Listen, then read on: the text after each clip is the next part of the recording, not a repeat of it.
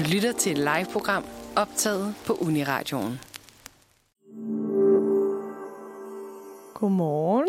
Godmorgen, Mathilde. Det er nemlig lige netop det, du gør. Du lytter til Manfred på Uniradioen. og øh, din hverdag her til morgen, det er Josefine, I lige hørt øh, sige godmorgen. Ja. Og mig selv, Mathilde. Og jeg kan mærke, at jeg er sådan lidt øh, rundt på gulvet. Fordi jeg har Nå. lige været til spot og, og, og, som Uniradioen, og nu skal jeg være Manfred igen, og jeg synes, at det hele er sådan lidt... Uh. Identitetskrise. Ja, jeg har identitetskrise her Ja. til morgen. Det tror jeg, jeg har. Øh, men i hvert fald... vi har et program i dag. Ja. Det har vi. Øhm, men først vil jeg lige høre, øh, hvordan er din morgen gået, Josefine?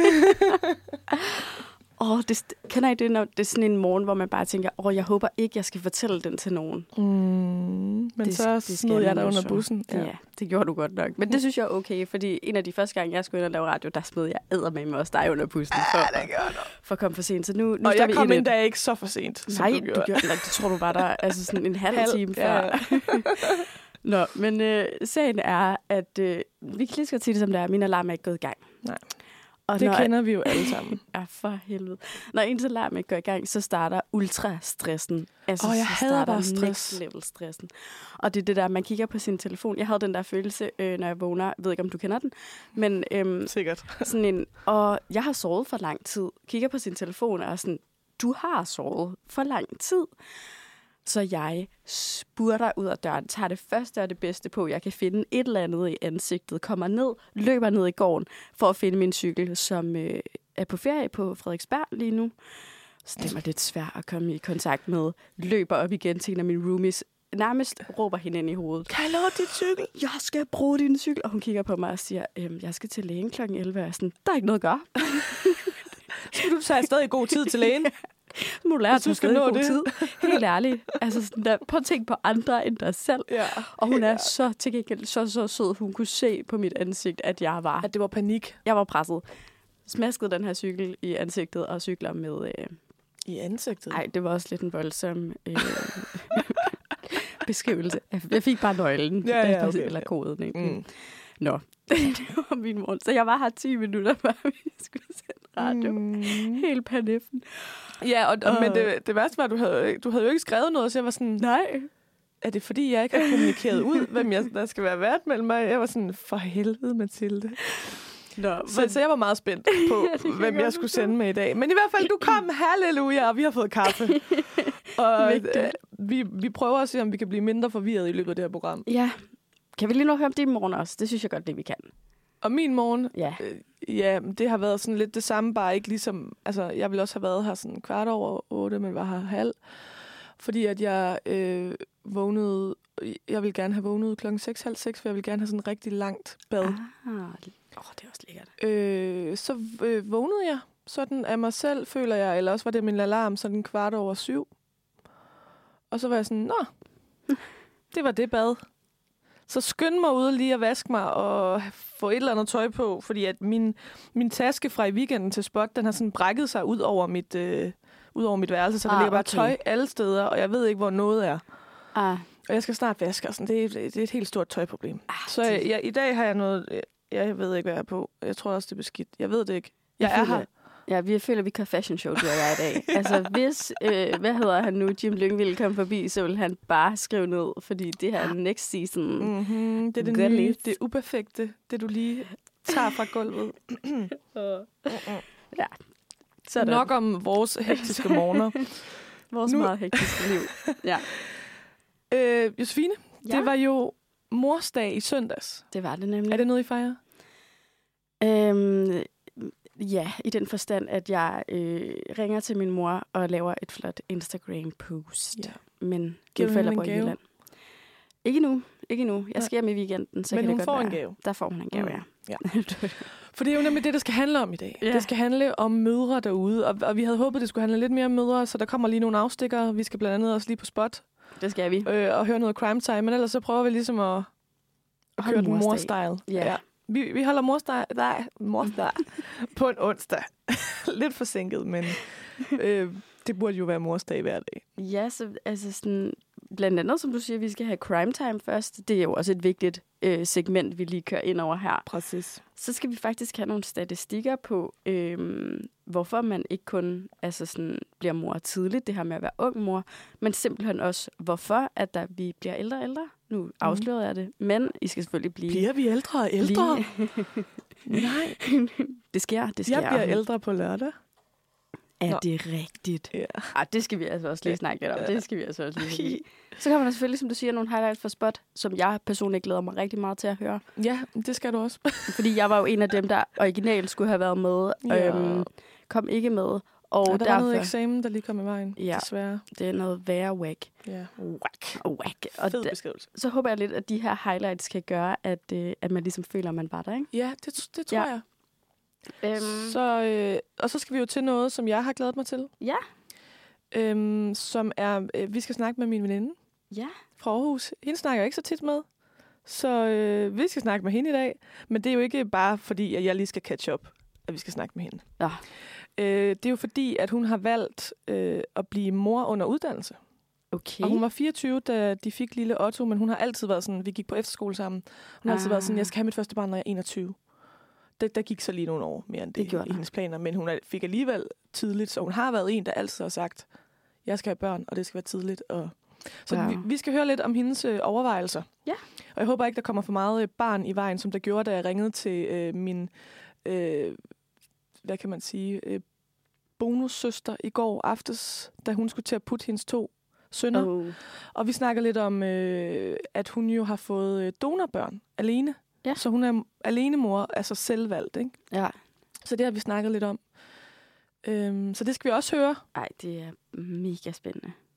Og så er der jo, hvad er det så mere, der er? Jamen, så mere det, der er, er jo egentlig, at vi også lige... Og, Skal og løse selv tak. Ja, Ja. vi skal jo selvfølgelig løse nogle problemer i saksen, eller nogle dilemmaer i saksen. Ja. Det skal vi forbi, simpelthen i dag. Det bliver Og bare... Og nu tænker jeg, at vi Lækker fedt. skal øhm, baske den her dag i gang. Synes du ikke, det var god? at det var klart, klart den bedste overgang, jeg har hørt tak, længe. tak, tak, tak. Fordi at vi skal høre et nummer med Baske, og øhm, der har været lidt forvirring omkring rotationslisten her til morgen, men jeg er rimelig sikker på, at nummeret hedder Robot. Eller også så hedder den Kast mig ud. Altså, jeg ved det ikke. Det finder du Robert. ud af. Men den kommer i hvert fald her. Din spænding til morgenen. Mm. Godmorgen, og velkommen Mm. tilbage. Du lytter til. Manfred. Klokken er blevet 10 minutter, 11 minutter over 9. Og Vi sover stadig.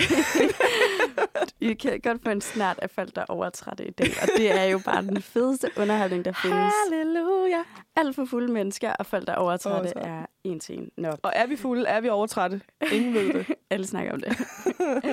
Nå, ja. men her på redaktionen, der har vi sat os for at holde jer opdateret på kriminaliteten ude i det danske land. Hvad har politiet haft med?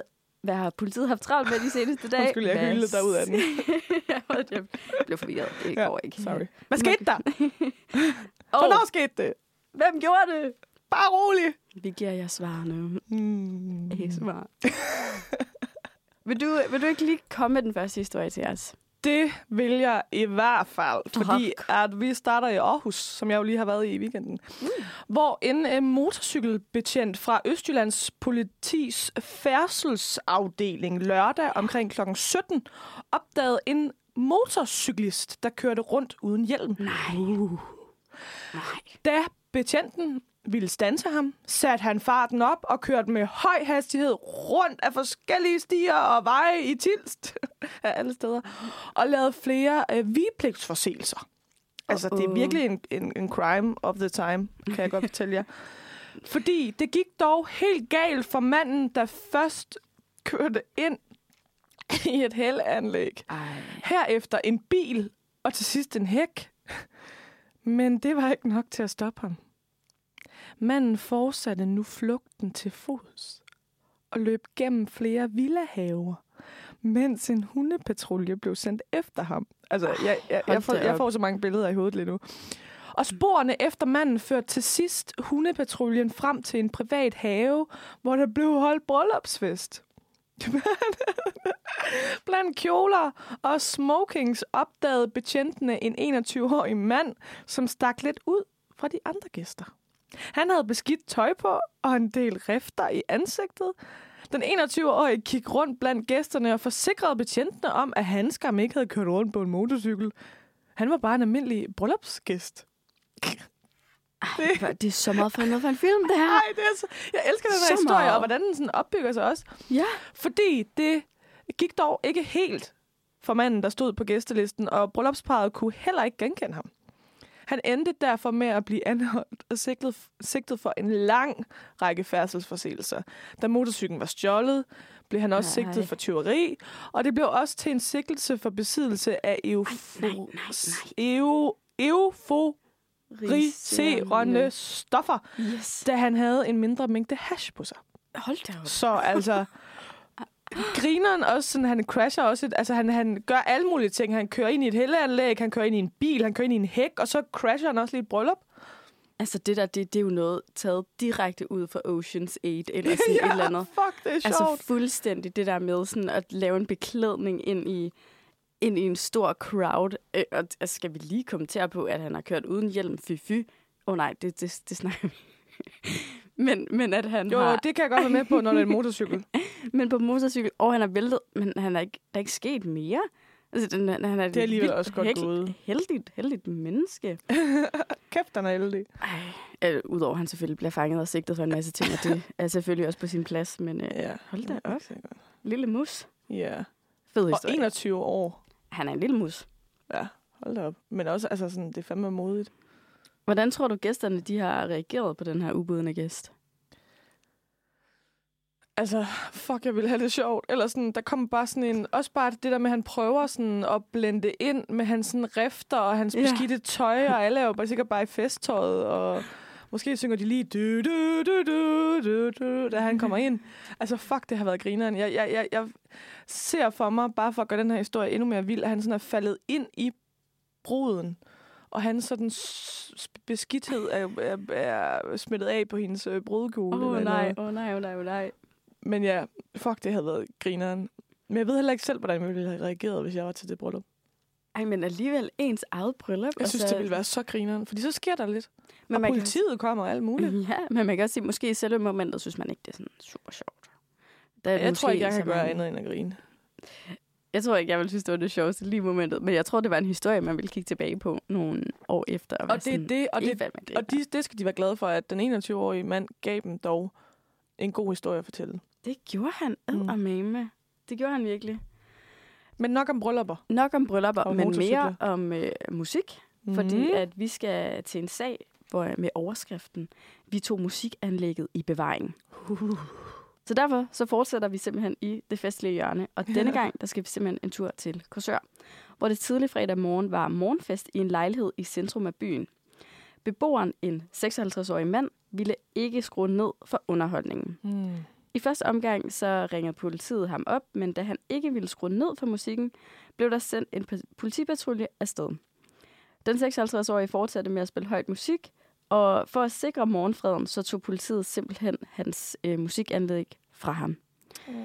Politiet har nemlig efter politiovens, politilovens bestemmelser Politiloven.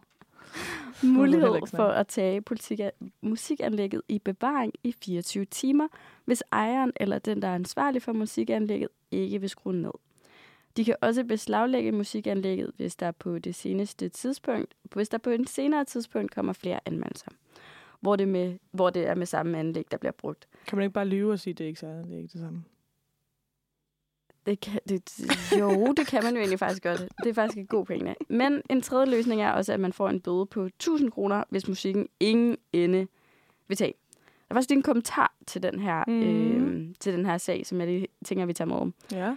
Det er næsten ligesom i børnehaven, hvor den støjende dreng med grydeløverne ikke vil stoppe med at larme, og pædagogerne de giver ham lige en chance. Men så bliver grydeløverne altså konfiskeret, Det kender jeg godt. fordi du var dreng med grydeløverne, mm. eller... Sikkert. altså, det er slet ikke i tvivl om, jeg var. Men altså sådan, skal man give ham creds for, at han er 56 år og kører morgenfest? Altså sådan, Ja, det synes Det jeg. Alle, alle, der er over 30 og kører morgenfest, skal have creds. øh, så meget creds. altså sådan, seriøst. Men det er også altså, utroligt, at, at der ligesom står i politilovens bestemmelser, helt præcis specifikt omkring musikanlæg. Ja. Det gad jeg godt at vide, hvornår det kom ind. Tror du faktisk, at det er kommet efter øh, no øh, reklame, men øh, soundbox? Fordi, eller, Ja, det kunne jeg øh, godt forestille mig. Ja, fordi Ja. ja. den er jo virkelig hæftig, og har virkelig, virkelig spillet højt, og der ja, har man virkelig kan været mange alle klager. mulige steder. Fy for, fy for. Boomers don't like them. No, no. Men det gør de jo så åbenbart. Jeg ved ikke, hvad for den ligger med han, han havde. Jeg tror også, han har en soundbox. Mm. Det kan jeg kun forestille mig, at man holder morgenfest i sin lejlighed. Hvad for en sang tror du egentlig, han har hørt? Bare sådan helt random. Øh, jeg tror, han har hørt øh, Danser i måneskin. lige så tæt kind Ja, den tror jeg, han har hørt. Jeg ja. og så øh, apropos, så skal vi til at høre noget musik nu. Yes. Og jeg tror, at det er en, øh, at den hedder noget, man også godt kunne kalde den her mand på 56. Åh, oh, kom med en god øh, overgang mere, please. Og den øh, hedder jo en underdog, en bagdanserinde.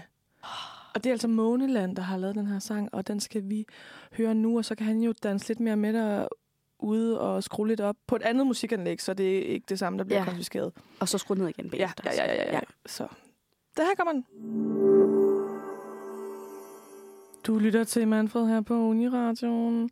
ja. Og i anledning af morsdag, som var i søndags, Ja. snakker vi i dag blandt andet om, hvornår man bliver mor, og hvordan det gennem tiden har udviklet sig. Derfor har vi øh, på bedste matematiske øh, maner taget en række statistik- statistikker med til jer, som vi nu vil præsentere for jer, og ikke mindst forklare, øh, hvad der ligger øh, til grund for den her udvikling. Så ja, det var så lidt. Ja. Jose. I dag, ja, der får den gennemsnitlige kvinde sit første barn som 29,8-årig, hvor at den gennemsnitlige mand, han er 31,5 år. Øh, og de tal er i forhold til tidligere meget høje. For i 1992, ja, der var den gennemsnitlige kvinde altså øh, 26,9 år. Så det er jo faktisk allerede der bare et, et rigtig stort spring til i dag. Øh, og det her det er så igen ved fødsel ved første barn. Og i 1972, jamen der var hun altså 24 år. Jeg tror faktisk, det var yngre. Jeg troede faktisk også, det Mm. var, det var yngre, da jeg, da jeg sad og undersøgte det her, men øh, jeg tror alligevel også, at der i 1972 var begyndt at være den her industrielle revolution, som vi sådan snakker lidt om nu her, med at... Øh, ja, fordi at hende her, øh, Else Gullær, som er til daglig, hun er sundhedsplejerske, og så har hun yderligere en Ph.D. i sundhedsvidenskab, og så er hun også redaktør på sundhedsplejersken.dk. Hun øh, har lavet en artikel til Femina, og det, altså det kan godt være, at Femina ikke er det sådan, måske det mest pålidelige kilde, Men, men nej, nej, men nu snakker vi om, hvem der har skrevet det, og hun virker jo pålidelig. hun er pålidelig. Og de statistikker, der er i, er også for den kildekritiske lytter, så Mm. er de øh, fra Danmarks Statistik. Ja, Så tak. alt på den front er der styr på. Og den her udvikling, som der er kommet, jamen det skyldes især, at kvinder i lige så høj grad får en uddannelse som mændene. Og derudover så ønsker kvinderne også at være i hvert fald langt i deres uddannelser eller færdiguddannet, inden de begynder at stifte en familie. Og det synes jeg godt, man kan lægge kendskab til. Mm. Det her med, at det er jo klart, at vi er jo måske, øh, hvis man ser i 1972, jamen, så er vi jo i alderen af, at øh, vi skulle til at have børn nu, og det vil være meget normalt, men fordi vi jo begge to er i gang med at studere og arbejde, så er det ikke lige det, der ligger i kortene. Og jeg er single, så det ligger heller ikke så meget i Og kortene. det er nemlig det næste. Fordi at udover at øh, ud, udover ønsket at få den her uddannelse, jamen så er vi i dag altså, øh, hvad hedder det, længere om at finde den perfekte kandidat som vores baby daddy. Oh yes. Og øh, sagt på en lidt anden måde, jamen, så er vi altså længere tid om at den par. Mm. Og for bare to generationer siden, så blev den endelige partner altså fundet i 18-20 års alderen. Ej, hvor. Kunne du forestille dig øh, at være sammen med den, du var sammen med, da du var mellem 18 og 20, hvis du, hvis du var sammen med nogen i den periode? Men sådan dit ungdomscrush for 18-20 års alderen. Øh, nej. Heller ikke mig. Den person lige nu øh, har skal til at have barn, og snart skal giftes, og bor i en provins. Det kunne have været dig. Nej, Nej. det kunne det ikke. Nej. Hell to the no. Hvad med dig? Hvad er din... Min 18-20 års fyr, Mm. der, der, der måtte jeg også øh, lægge mig hårdt ned og være sådan, aldrig livet.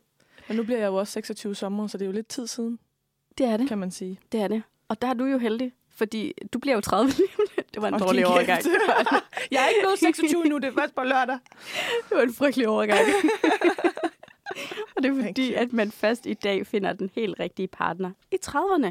Og nu siger Nå, du, så du er har single. fire år endnu. Præcis. Du har masser af tid at løbe på. Du For skal fanden bare da. ud og hygge dig nu. Jamen, jeg tror altid, jeg frygter lidt, at, at jeg føler, at løbet er lidt kørt, når man kommer til 30'erne.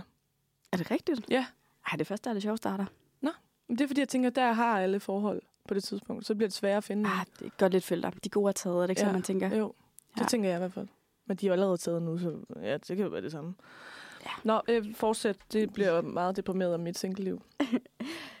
I dag jamen, så er det også blevet mere normalt, at kvinder ikke venter på at finde den rigtige. Okay. Det er jo så lige en, en opdatering på, at du ikke behøver at være 30, inden du får børn. Øh, det jo, simpelthen- jo, jo, jo, jo, jo. 35. Okay, måske en, en, en lidt anden snak om, hvornår man er klar til det. Men i hvert fald, så er der også flere kvinder, der i dag vælger at få børn alene, og det er simpelthen fordi, at det er nemmere for kvinderne at forsørge deres barn, øh, og ikke mindst sig selv. Og det var altså ikke muligt for blot 50 år siden. It makes sense. Så det er jo, øh, det er jo virkelig en, øh, et skud ud til den industrielle revolution, der lige sådan skubber os i den her retning. Mm. Men øhm, hvornår er egentlig den mest optimale alder at få sit første barn? Fordi der er jo også et biologisk ur, øh, som skal indregnes, når man skal til at tage beslutningen om at vælge børn. Vælge børn. Få børn. Vælge børn. Jeg vælger dig. Med sin pokeball. ja. Ja, det voksne fortalte jeg i sex og samfund er forkert. Du har en pokeball, du ja. Og det er sådan, det fungerer. Øhm, der er det, at øh, Elskulla, øhm, det har hun også givet et svar på, og det kan jeg lige citere for jer. Hun siger, når du har lyst af noget af det allervigtigste, øhm, det er, at du er klar, eller føler, du er klar. Øhm, men på grund af, at der er en faldende fertilitet for omkring 25 års alderen, og Mm. du kan mærke det, når du vågner på lørdag. Ja. Så, øh, men det her, det kan selvfølgelig også variere fra person til person. Altså, det er et øh, standard, og så er der selvfølgelig mange personer, hvor at, øh, det måske falder før. Altså, jeg har altid haft en eller anden følelse af, at jeg ikke kan få børn. Er det rigtigt? Jamen, jeg tror, det er, fordi jeg altid har været så øh, øh, ramt, når jeg har menstruation. Mm. Altså, jeg føler virkelig, at, at, at ting bliver ødelagt derinde. Oh. Så, så jeg tror altid, jeg har haft en eller anden følelse af, at det, det kan jeg bare ikke få.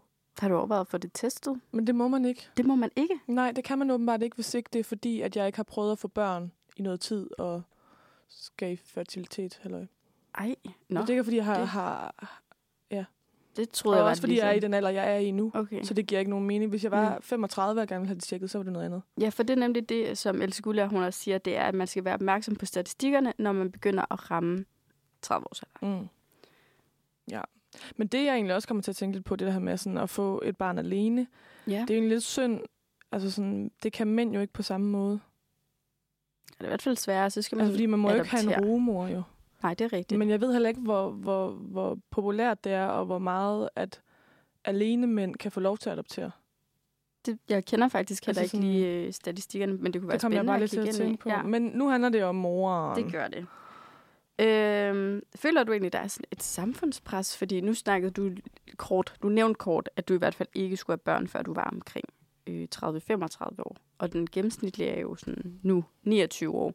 Føler du, der er et pres for din, øh, for din omgangskreds om det her med at få børn nu? Altså nej. Nej? Jeg er jo også lillesøsteren. Mm. Øhm, og mine forældre var også... Altså min far var 40, og min mor var 35, da jeg blev født. Øhm, så jeg har altid haft ældre forældre. Aha. Og vi havde sådan en nabo, hvor at hun fik sit første barn, da hun var 18, og man kunne ligesom se, hvordan det bare sådan bare ikke gik. Så jeg tror altid, jeg har været sådan, det kommer, når det kommer, og jeg overlever også, hvis det ikke kommer. Ja. Så på den måde, jeg har, jeg har et øh, totalt pres, det der med øh, forhold, altså sådan, fordi det føler jeg, mm. at, at hele vores samfund er bygget op på, at man skal. Ja. Den her tosomhed, at det er noget, man skal. Selvfølgelig så har jeg også et, et ønske om det, men, men, jeg, men presset kommer udelukkende på grund af vores samfund og den måde, det er bygget sammen, og hver gang man er til familiefødselsdag, så man sådan, øh, nå, har du fået en kæreste ja. nu? Og min mor hentyder hele tiden til, at man bliver lidt tosset, hvis man er, hvis man sådan bliver, er single for længe. Okay. Eller sådan, hvis man sådan kommer op i sine 30'er og ikke har haft nogen kæreste nogensinde-agtig. Øhm, Det, det så, synes jeg er løgn. så det er sådan, så på den måde føler jeg at det er pres, men jeg har aldrig nogensinde, og det ved jeg ikke, det er der sikkert nogen, der gør, men jeg har aldrig nogensinde følt et babypres, også fordi der er mange i dag, der også aktivt vælger det fra. Mm.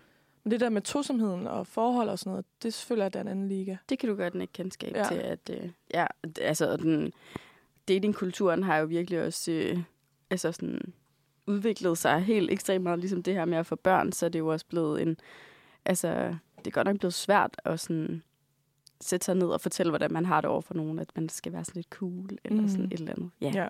det er jo Ja. en helt anden snak. Det er en helt anden snak, og nu skal Øh, det handle om mødre. Så øh, vi, øh, skal vi hoppe, øh, hoppe loppe Hoppe, loppe, loppe. over i et... Øh, Et stykke glas. musik. nej, øh, jeg synes, at vi alle sammen skal skåle for mødrene derude, Det skal vi. øh, imens Alle vi øh, hører et nummer af Sim, tror jeg, det skal udtales, tror du? ikke? Ja. Jo. Og det er nummeret Hæv dit glas. Hæv dit glas. Yes! Welcome back. Oh, Klokken oh, oh, oh. den er 09.34, og du lytter til Manfred her mellem klokken 9 og klokken 11. Yeah. Din onsdag morgen. Og øh, vi, vi holder lige et break i vores øh, øh, mor-tema. Ja. det gør vi simpelthen. Og Ja. ja. i den anledning, der har vi fået besøg i vores studie Yeah, det er Johanne.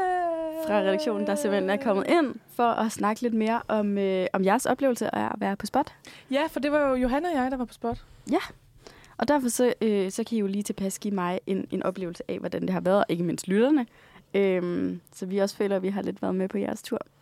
Ja, for det var jo øh, øh, venindebogen, der var, der var på tur lidt, ikke? Ja? Det, det var det. Øh, Vi havde simpelthen lavet en fysisk en i øh, Ja. turens anledning. så sød. Altså sådan en kæmpe fan af Og den. alle, alle rusten. Altså, ja, det er det var alle sagde, det var den flotteste øh, venindebog, de nogensinde havde set. Wow, Ja. sikkert Bedre end Diddle. Altså, det var jo... Ja. Mm. Øj, det er Men det er også, fordi vi er en anden alder nu, tror jeg.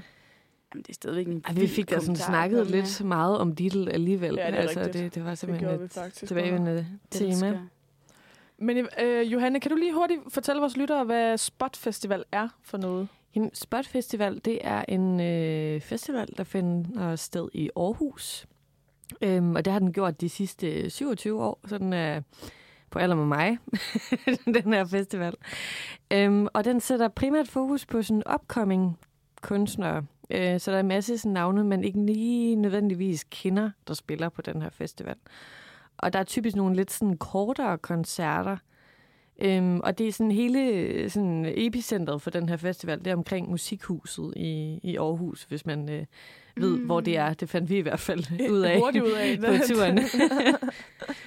øhm, men ja, altså det tænker jeg, det er sådan, det er en ma- altså man kan køre en masse musik, som man og finde ud af, at man kan lide det, altså uden man vidste det i forvejen. Altså, Ja. Det tror jeg simpelthen er det, der er temaet for spot. Og det er også det, arrangøren sagde, at det der med, at det, det der er fedt, det er ligesom, at man får udvidet sin horisont, at man tager hen til noget, man ikke kender, og man ligesom hører det på forhånd, og ligesom laver en lille stjerne ud for det, man gerne vil, vil høre, og der spiller jo noget hele tiden. Altså man løb, altså vi, vi Man løber, radio, man løber rundt. men, men, altså. men som vi kunne høre fra de andre, man løber jo rundt fra det ene til det andet. Øhm, Ja, det er også et lidt presset program. Altså, Ja. man, sådan, man går fra koncert til koncert. der er virkelig Altså, mange venues. Ja, det er ikke sådan lige så øhm, afslappet en stemning, som for eksempel der på Roskilde, hvor man bruger utrolig meget tid på at sidde og ølbogle. Eller Ja, det er også, fordi man bor jo ikke på Spot Festival. Nej, nej, nej. Altså, men samtidig så, så, der er ikke sådan en camp-område. Jamen, der er ikke en sådan en chill stemning. Det er sådan lidt branchefestivalsagtigt også. Mm. Mm. Altså, det, det var rigtig mange pladeselskaber, fik vi også at vide. Ja. Øhm, som ligesom finder ud af, hvem det de der, skal skulle- signe. Præcis. Men i hvert fald, vi var jo med vores øh, venindebog på Ja. Spot. Ja. Øh, Så derfor vil vi tage nogle highlights Det øh, med til godt. jer.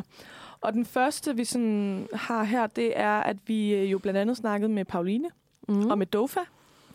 Øh, og nu vil vi gerne lige have et lille øh, smugkig på, hvad de svarede, da vi stillede vores første spørgsmål. Folk kalder mig. Og øh, det får I lige en øh, lydbid af nu. Og det første spørgsmål er, folk kalder mig. Øh, distræt. ja. Ja. Jeg tror, det ja. Ja. Øhm, Hvorfor det? ja, jamen det er, fordi jeg glemmer ting hele tiden, og jeg kan godt nogle gange øh, minde lidt om... Øh, har I set et desmerdyr? Ja. Ja, det, sådan har jeg det tit inde i hjernen, øh, hvor det ligesom det hele er meget sådan... Øh, Ej, der siger du noget, hvor jeg tænker, det burde også være et spørgsmål, vi havde med. Altså, hvilket dyr, øh, dyr er du? ja, jamen, der, I fik begge svar der, simpelthen. Jamen, fantastisk. Men jeg synes bare, at vi skal springe ud i det. Skal vi ikke det, Johanne? Ja, og det her, det er sådan måske lidt relateret til det, vi lige har snakket om. For vores første spørgsmål er faktisk sådan, folk kalder mig. Dofa, Ja. øh, Sof, øh, få folk. Min mor og min kusine kalder mig, kalder mig Fie. Ja. Det er der ikke særlig mange, der gør. Mm. Øh, jeg har mange forskellige øh, kæ- kælenavne, men jeg vil sige, Shuf er også blevet kaldt. Shuf. Ja. Øh, Shufi. Øh, Dofi. Dofi er faktisk... Dofi er mit nye sådan, kæle, kælenavn er Ja. ja. kælenavn. Det, det er sådan folk fra mit hold, eller veninder eller sådan noget. Dofi. Dofi. Jamen, det er altid godt med sådan noget videreudvikling på et kælenavn. Ja. Kæmpe hemmelig. Ja. Kæmpe stemning, altså. Dofi. Dofi. Men jeg kunne egentlig godt øh, tænke mig at høre lidt om, øh, hvad I bliver kaldt. Ja. Ja. Jamen, altså... Altså. Shit.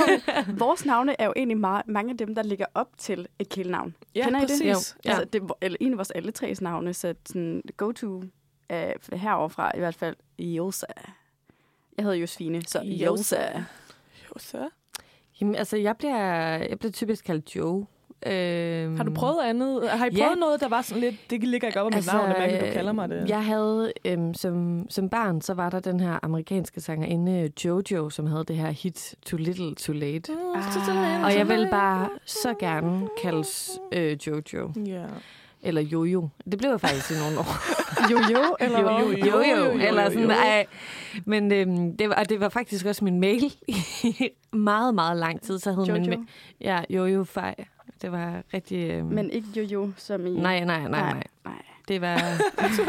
Prøvede du lige at lave en jojo? Var det det, du prøvede? Det var det, jeg prøvede Ja, at kaste ja. ind. Ja. Helt ja. sikkert. Men i, men i dag er det Joe. Altså, hvad jeg sige. Det er jo også det, vi kalder dig. Min mor kaldte mig øh, Johanne Vandekande. Øh, Det er også meget langt. det er meget langt eller. Hvad med dig, Mathilde? Altså, min mor kalder mig jo alt muligt. Øh, Mahulda Mahulda. Mahulda. og Matulde og alt muligt. Altså sådan... Og så min søster, det er meget Tilde, men jeg føler mig meget lille, Ja, det kan jeg Mm, godt forstå. ja. når hun kalder mig det. Øhm, og så havde jeg en, øh, der var lidt vild med mig på efterskolen, der kaldte mig Tulle. Tulle. Åh, oh, den er også lidt sød. Øhm, og så, ja, så er jo bare det, de gængse Matt. Maddie. Maddie. Maddie. Og så var der på efterskolen, kaldte de mig også Mattile. Matt. Og min, øh, min lille fætter, da han var lille, kunne han ikke sige Mathilde, så han kaldte mig Mamilde. Jeg tror bare ikke, han kunne sige T'er. ej, Mamilde. cute. Kæmpe cute. Oh. Ja, Hvad blev du så kaldt i dag? Hvad er det blevet udviklet til? M- Mathilde. Nej, men altså, de kælenavn. Jeg, jeg bliver faktisk bare mest kaldt Mathilde, og så er der nogen, der kalder mig Matt. Ah. Mm. Men der er faktisk ikke så mange, der, der kælenavner mig. Jeg skulle lave en reshot den anden dag, hvor de kaldte det for... Undskyld, det var noget helt andet. altså, ja. Hun sover stadig. Men det er nogle fede kælenavn. Vi kalder Mm. dig jo også for Matt. Ja, det er rigtigt. Men det er jo fordi, der er to øh, Mathilder, så man bliver nødt til at lave et eller andet. Maddie. Ja. I hvert fald, Vi hopper videre. jeg prøvede, at- jeg prøvede at lave en apropos, men nu skal vi altså høre øh, et nummer med White. Og hvad er det for et nummer, Jose? Vi skal høre hendes nye single, Friendzone. Hmm. Ja. ja. Det var meget sådan iskold. no more. No Mercy Ellers for god sang. White. Ja. ja God virkelig sang god sang. for White. Og vi, øh, vi er stadigvæk øh, på Spot Festival. Nej, det er vi ikke. Øh, vi øh, kører Mentalt highlights. er vi. Ja. Mentalt er vi stadig, ja. Øh, vi kører highlights fra Spot, og vi har jo den her venindebog, som vi havde med på Spot Festival. Og vi har lige hørt lidt om øh, nogle highlights fra, øh, da vi stillede spørgsmålet, folk kalder mig. Ja. Og nu skal vi videre til spørgsmålet, hvad spiser man på festival? Og det her skal lige, det, det er et svar fra Little Winter, og det er altså fire mænd, der godt kan lide at snakke. Så det er lidt et langt klip bare til det enkelte spørgsmål. Jeg har også måttet klippe lidt i det. Men, men det kommer i hvert fald øh, på nummer tre. Okay, ja. Det var rigtig dejligt. Vi går videre til næste spørgsmål. Det gør vi, og det er lidt et festivalspørgsmål, vi skal ud i. Øh, hvad er jeres go-to festivalsmad? Altså, hvad skal man spise på en festival? Vi er jo alle sammen vegetarer, skal vi lige starte med at sige her. Så, Om fritter. men tæt på. Det kunne være fedt. Altså, jeg, jeg ved ikke, jeg har en eller anden ting med kiks. Øhm, Hvad for en type kiks? Specifikt øh, de der havrekiks fra Rema, der har chokolade på den ene side. Oh, Uh, yes. ja. Er det så Og- mørk eller Øh, lys? Det er det er lys. Mm. Det er lys. Ja, men man skal have lidt sult på kroppen, ikke? Ja, ja, det er det. Øhm, og jeg, jeg ved ikke, hvad det er ved det, men, men jeg tror, det er den der måde, det sådan tør min mund ud på. Mm. Det er ret lækkert. På trods af varme og, og, og sådan mangel på vand og så videre. Men, men det, det gør bare et eller andet ved mit, mit, min, mit mundtøj og mit svælg, som jeg ikke har... Altså sådan, der er ikke andre kiks, der kan det. Øhm, og så er der næring i. Jeg tror du også, det er fordi, at man drikker meget, så det går til sådan at... Ja, sådan lige, lige hold, hold, hold ens organisme i balance, ja. ja. ja. ja. Og så giver det en rigtig, rigtig solid afføring. Det er altid et plus. Ja. Så, så jeg, jeg, tror, jeg tror, det er, det er havrekiksen med chokolade, jeg går med. Der er også en god blanding af det salte og det søde. Mm. Ja, Ja. ja perfekt. Øh, jeg kan tale på Nikolaj Sodemands vegne, øh, fordi han ikke er her. Okay. Han, øh, øh, han har... nej, øh, han plejer at ty til det, han selv kalder for verdens største mad, som der er Igen en tørt. øh, Tørt. der har Tørt ligget i godt. telt i en uge, et, øh, med peanut butter ovenpå, og så mere rugbrød ovenpå det. Øh, Hvordan spiser eller, han og så det? kan man sådan tage den uden med, at... man kan bunde en, man kan bunde en dåse tun, imens at man spiser den mad.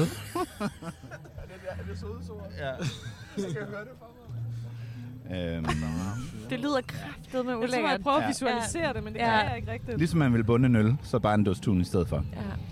Ja. Ja, for det er jo, det er jo, det, det er jo samme Ja.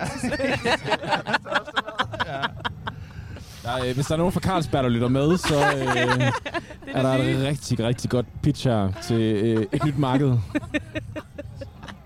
Han kommer til at høre på det der. Skal vi lige tage mig, så ikke er den sidste igen? Jo, ja. Jeg har været frygtelig lidt på, på festival, så jeg har faktisk ikke øh, en yndlingsfoder, når jeg er på festival. Det, det var det kedelige svar. Det var virkelig Super super, kedeligt. svar. Jeg kan altid godt spise en durum. Det er simpelthen det lækreste, jeg kender. Udover det, så har jeg fem bananer med i dag. Og så tror jeg også en mysli bar er god. Sagde du fem ud bananer? Fem bananer? Fem ban- altså, dude, Jeg du spiser får dem ikke fem. simpelthen for, for meget kalium ved at spise fem Jamen, bananer. du får to af dem. Det er... Jamen, der- undskyld, det var bare lige en... Ja. Jeg, jeg, jeg, jeg, jeg, bare- jeg er bekymret for din, Jeg ja, dit helbred, jo. en- Hvad, hvad det hedder en banan... Øh, hvad hedder det? Klasse. Klasse. Kla- ja, det er en klasse, også? Ja. Jeg har købt banan, jeg smed den ned i tasken. Det, det må jeg så bøde for, øh, Alexander. det er jeg ked af. en mysli bar. Man skal have noget energi ind. Noget god energitæt, når man skal have travlt med at snakke med mennesker og møde sine venner og spille koncerter. Ej, men altså... Det var der, vi lærte, at man kan bunde en øh, dåse tun. Ja. Jeg kan, jeg kan i forvejen virkelig Ej. ikke lide tun. Altså, jeg kan bare ikke forestille mig noget sådan større tortur. Altså, Jamen, jeg, jeg kan egentlig godt lide tun, men det lyder det. virkelig klamt med, altså, på den måde, de sagde det på. Og også bare den der rugbrødsmad, med sådan, hvor jeg var sådan, det er det tørreste. Sådan, også bare sådan med, hvis man er på festival, og man har sådan tømmermænd, og så bare sådan skulle stå sådan for evigt og tykke et stykke sådan tørt rugbrød med peanut butter, som bare sådan blev ved med at være i ens mund, munden, ikke? Ja.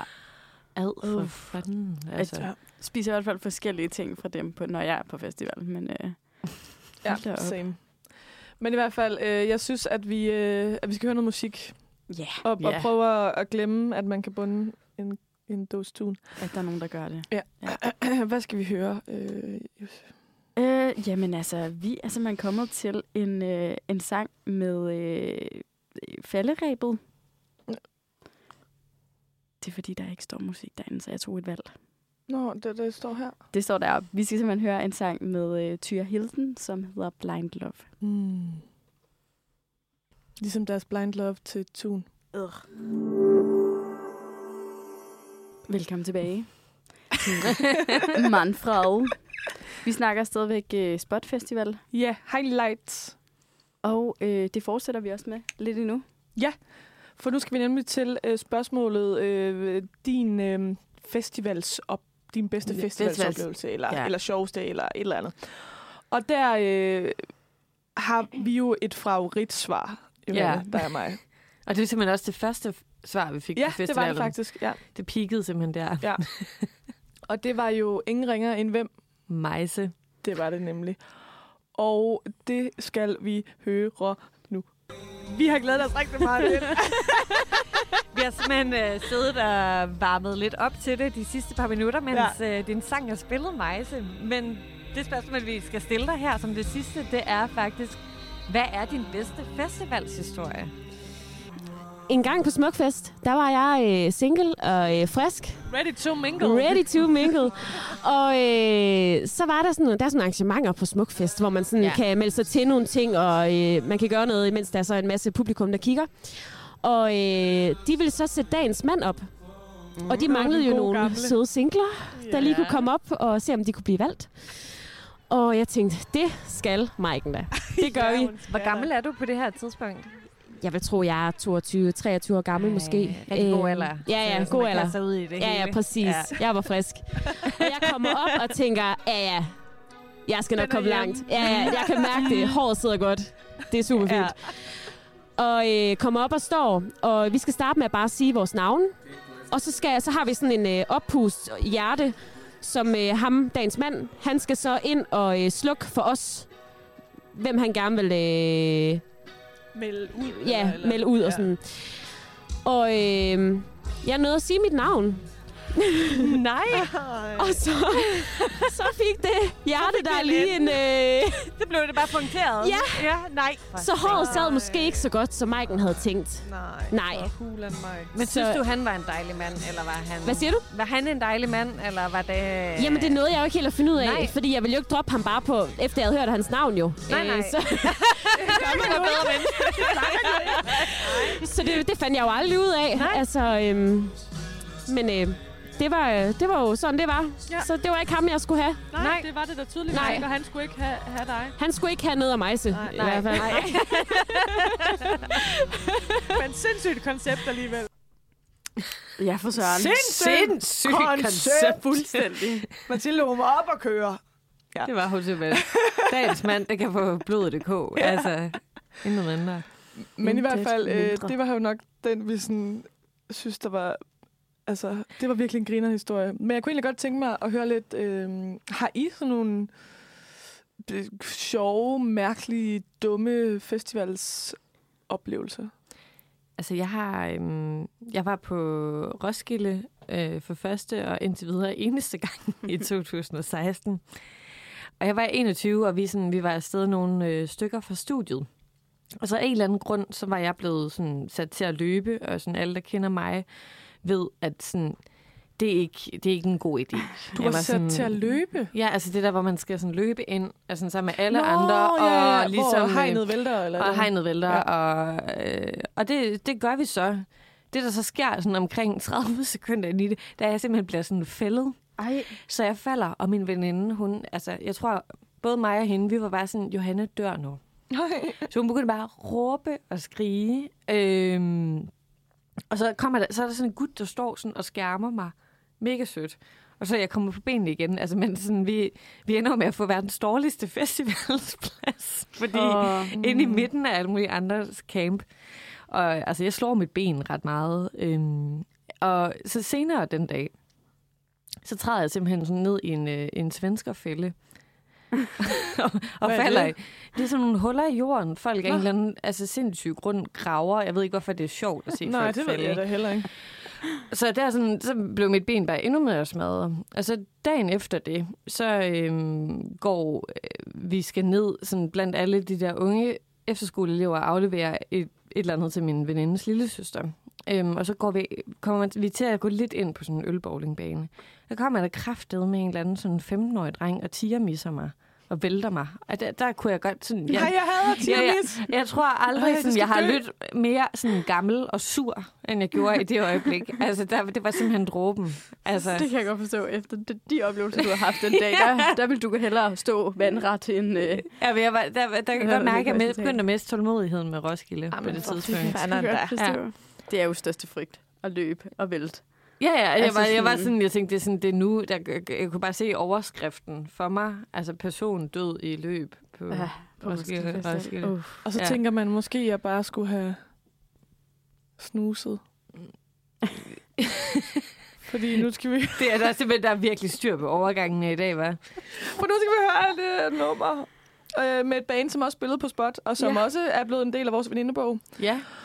Og det er nummeret Snus, som handler om... Det forklarede de også, øh, hvad var det nu, det var? Øh, handler om, at sådan, måske skulle man bare blive liggende, fordi man Ja. måske ikke har så meget øh, fyld i sin hverdag. Fordi man måske har sabbatår eller sådan noget, Ja.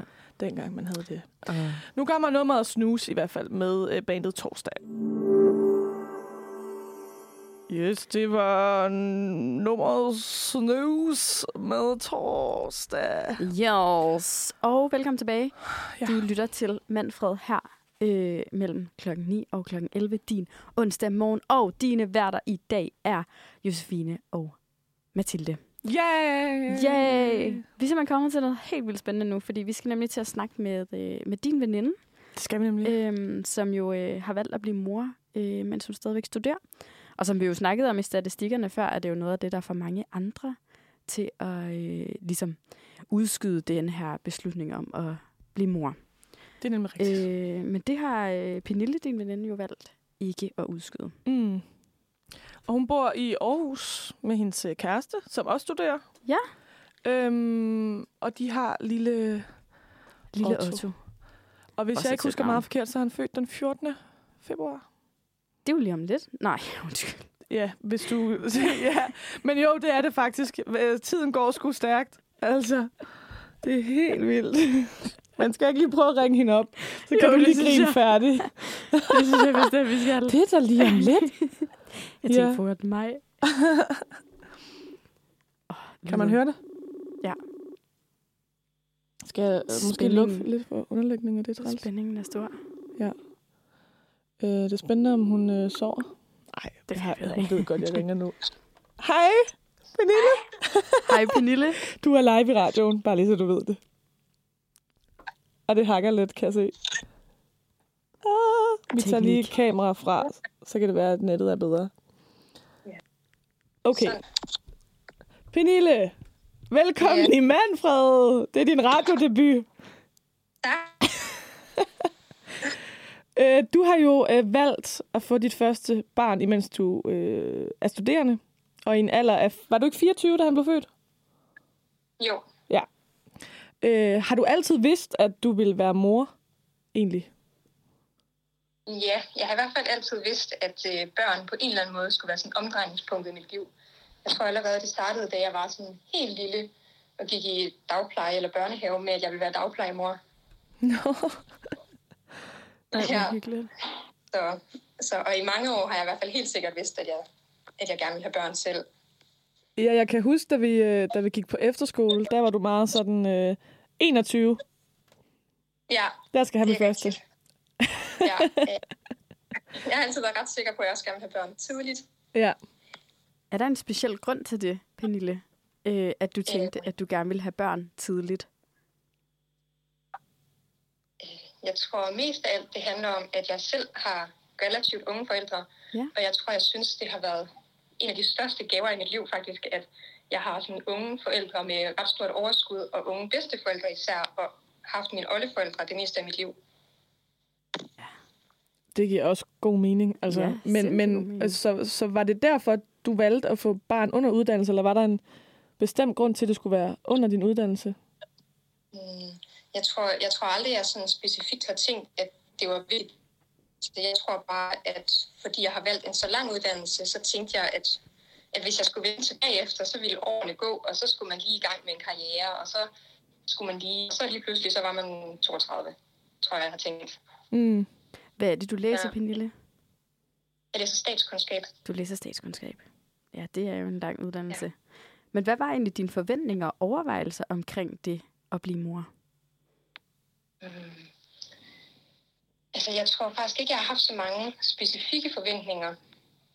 Jeg tror, øh, jeg, jeg tror bare, det er sådan en, en mavefornemmelse om, at jeg virkelig gerne vil have børn, uden sådan helt at have tænkt så meget over, hvorfor. Jeg tror bare, at jeg har lyst til at sige det sådan en kald, det lyder lidt skørt, men sådan et, jeg har bare altid kunne mærke, at det var det, jeg gerne ville. Jeg tror, jeg tror aldrig, min uddannelse egentlig har interesseret mig så meget, eller jeg har aldrig rigtig vidst, hvad jeg skulle, men jeg har bare altid vidst, at jeg gerne ville have børn. Ja. Hvad, hvad for nogle sådan, altså hvordan preppede du til det her? Har, har I haft mange sådan overvejelser og snakke om, hvordan er vi forældre sammen, og hvordan er jeg mor? Hvad, hvad, hvordan skal jeg opdrage mine børn? Ja, altså, vi har snakket meget om det. Altså, især i første omgang handlede det nok lidt om at overbevise Kasper, min kæreste, og, og øh, at det var en god idé.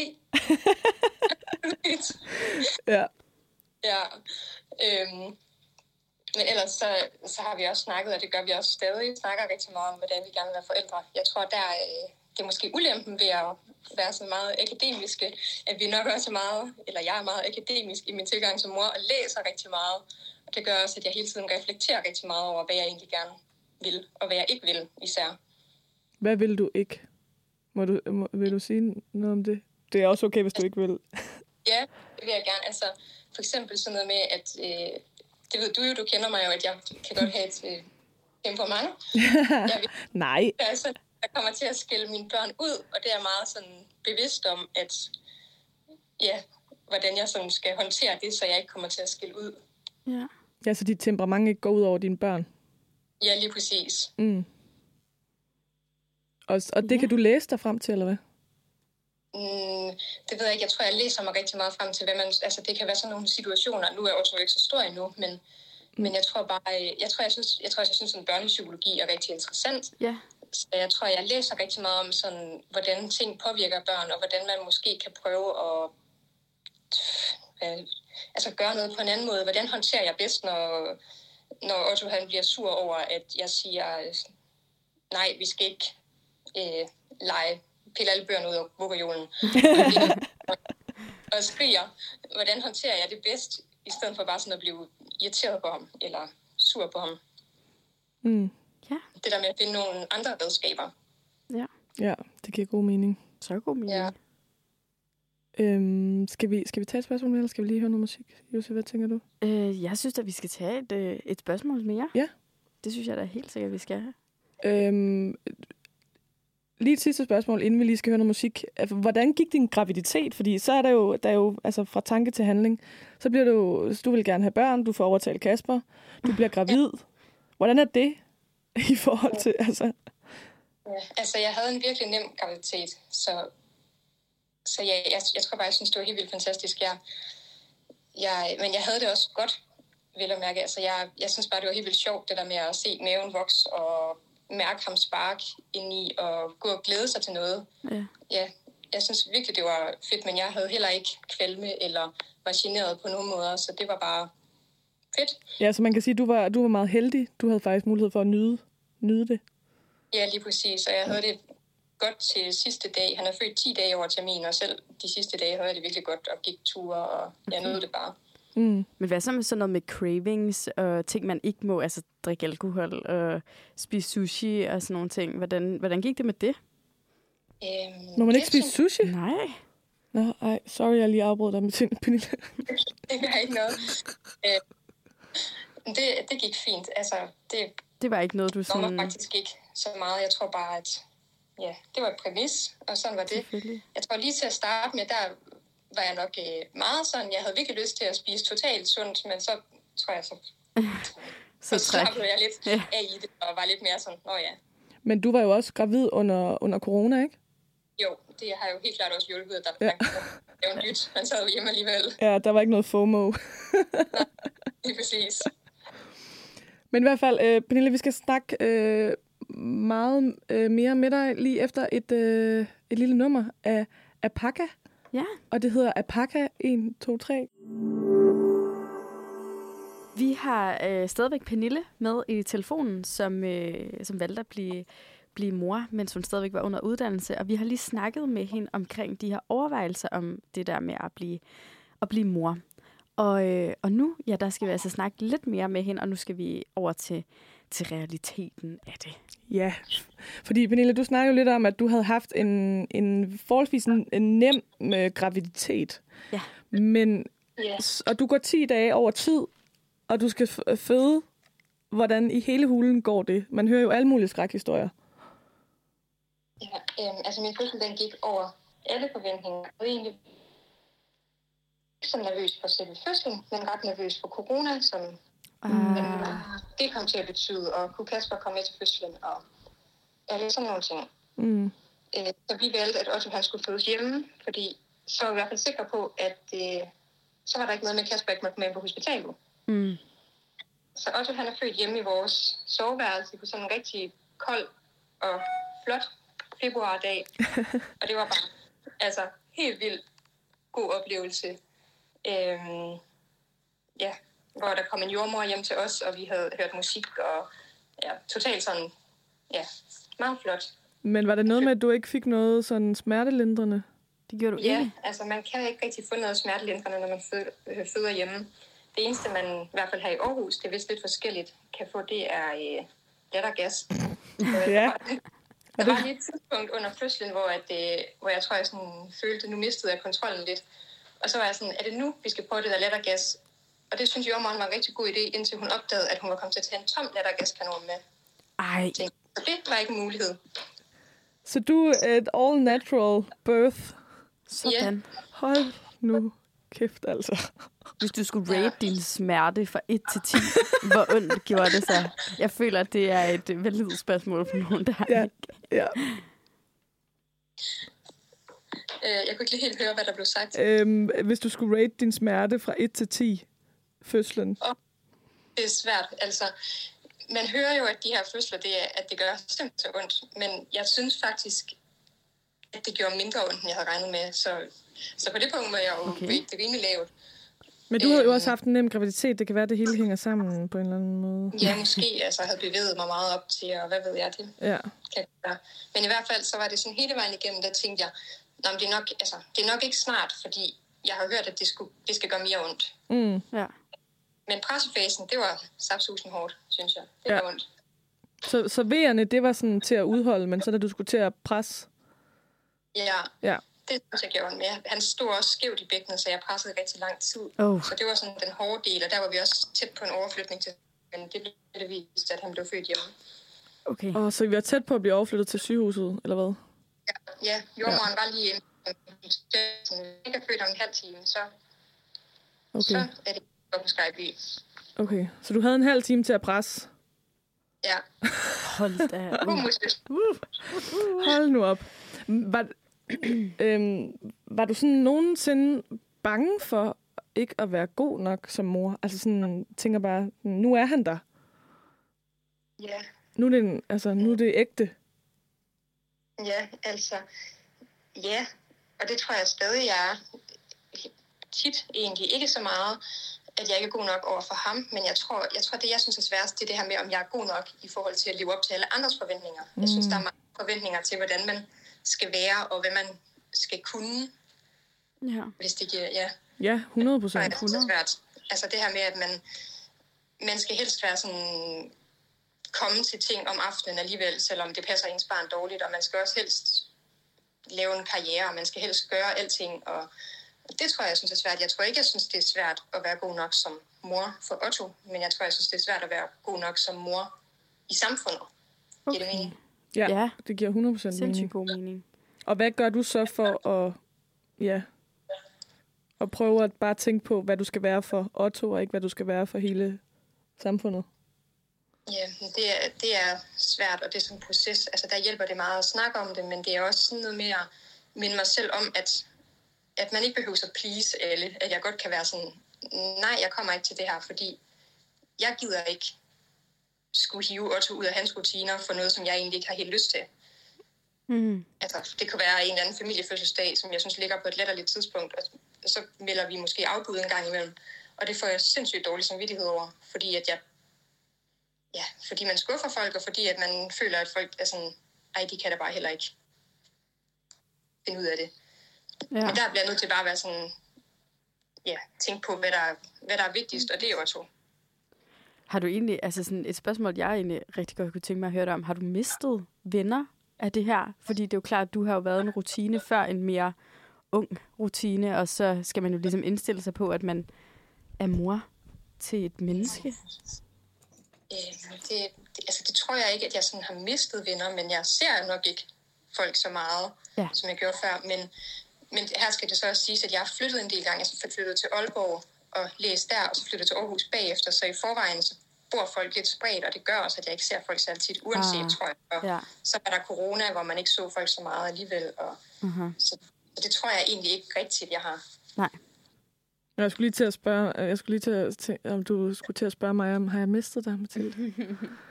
Du har, du har ikke mistet mig i hvert fald. Nå, det er jeg glad for. Og I, er, I går way back fra, fra efterskolen. Ja, ja, ja, ja, er du sindssyg, mand.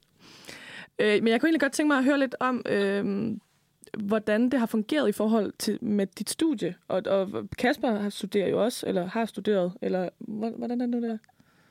Kasper han er færdig med sin kandidat. Det blev han ellers, ja, efter, øh, efter også blev født. Og nu er han Ja. så i gang med en Ph.D. Ja, Ja. Wow. øh, ja, men jeg synes, det har fungeret rigtig godt. Altså, jeg synes, at det har været fuldstændig genialt i forhold til at få et lille barn. Vi har haft sindssygt meget barsel, og ja, Otto han er jo 15 måneder nu, og er først lige ved at starte i vuggestue, hvilket jo er helt ualmindeligt meget barsel, og det har været virkelig dejligt, synes jeg. At, Mm. at vi er så fleksible. Og mens jeg var hjemme på barsel, var Kasper jo ved at skrive speciale, så, så han kunne jo også hjælpe meget mere, end hvis han skulle på et rigtigt arbejde. Ja, så der er lidt mere frihed, øh, når man gør det, øh, mens man er på studie. Ja, det synes ja. jeg virkelig. Og øh, hvad hedder det, Pernille? I dag der snakker vi jo, øh, vi snakker jo med dig i dag, fordi det var mors dag i søndags. Hmm. Så hvordan blev du fejret øh, i søndags som mor? Det må vel være... Anden gang? Jeg skulle til at sige første gang, men det må vel være anden gang, ja. at du øh, Ja. holder mors dag. Ja, øh, det gjorde jeg faktisk ikke så meget. Nej. Færdig med til konference i København i fem dage, så jeg har været alene med også i fem dage. Det var Nå, også ja, Otto kan jo ligesom ikke gøre så meget. Jeg håber, han var sød så. Ja, sov han i mindste godt igennem? Ja. og Sådan. Ja, men han sover faktisk altid godt. Nå, okay. Jamen, dejligt. Så det er en gave i sig selv, kan man sige. Ja, jeg fik lige en fra Kasper fra Otto. Ja, hvad fik Du du? fik en hvad? Hvad fik du?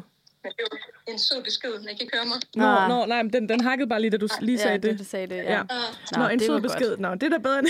Det betyder også Ja. meget. Det varmer hjertet. ja, sjovt, at Otto kan skrive messengerbeskeder, var. De bliver yngre og yngre. Men i hvert fald, Pernille, du skal have mega øh, mange tak for, at du øh, ville snakke lidt med os i dag. Ja, det skal du. Og så held og lykke med specialet, og med Otto, og Brylluppet. det hele, og brylluppet, ja. ja.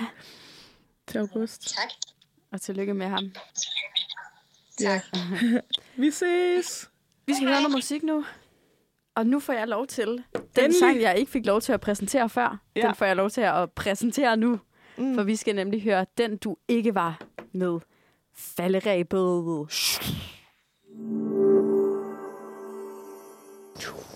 Du lytter til Mandfåret. Klokken den er 10.26, og din værter i dag er Mathilde og Josefine. Det var, der ramte du den. Det var Øh, fedt. Gør jeg ikke det? Jo. Er det X-Factor potentiale? Øh, ja, tak. Okay. Jeg vil i hvert fald rigtig gerne se dig i Hvem vil ikke se dig? Jamen, det, jeg føler mere, at det er sådan en, at så kunne I grine Ja, af mig, Ja, præcis. for med Det mig. er også Jeg vil heller ikke... Ja, det... Jeg kan heller ikke love, Tak. at jeg ikke griner. gode venner.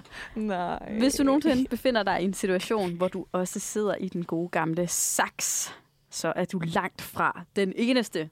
Ja. Vores kære cyberspace øh, buner nemlig af oh my god-historier, råvilde danskere og uforløste dilemmaer. Og vi på redaktionen, jamen vi har sat os for at give en håndsrækning kvit og frit. I bedste samme monopolstil eller masser af holdet, hvis man er til det, så vil vi forsøge at finde løsninger og svar på de dilemmaer, der florerer derude. Både store som små. Ja. Og monopolet i dag er... Det kan man ikke gøre. Øh, monopolet i dag, det er Mathilde. Uh! Johanne. Uh! Skal, skal, vi køre den, skal vi køre den sådan ekstra sådan, øh, monopolet-stil, hvor vi ligesom siger, hvad, hvad, hvad vi er? Det synes jeg, vi skal.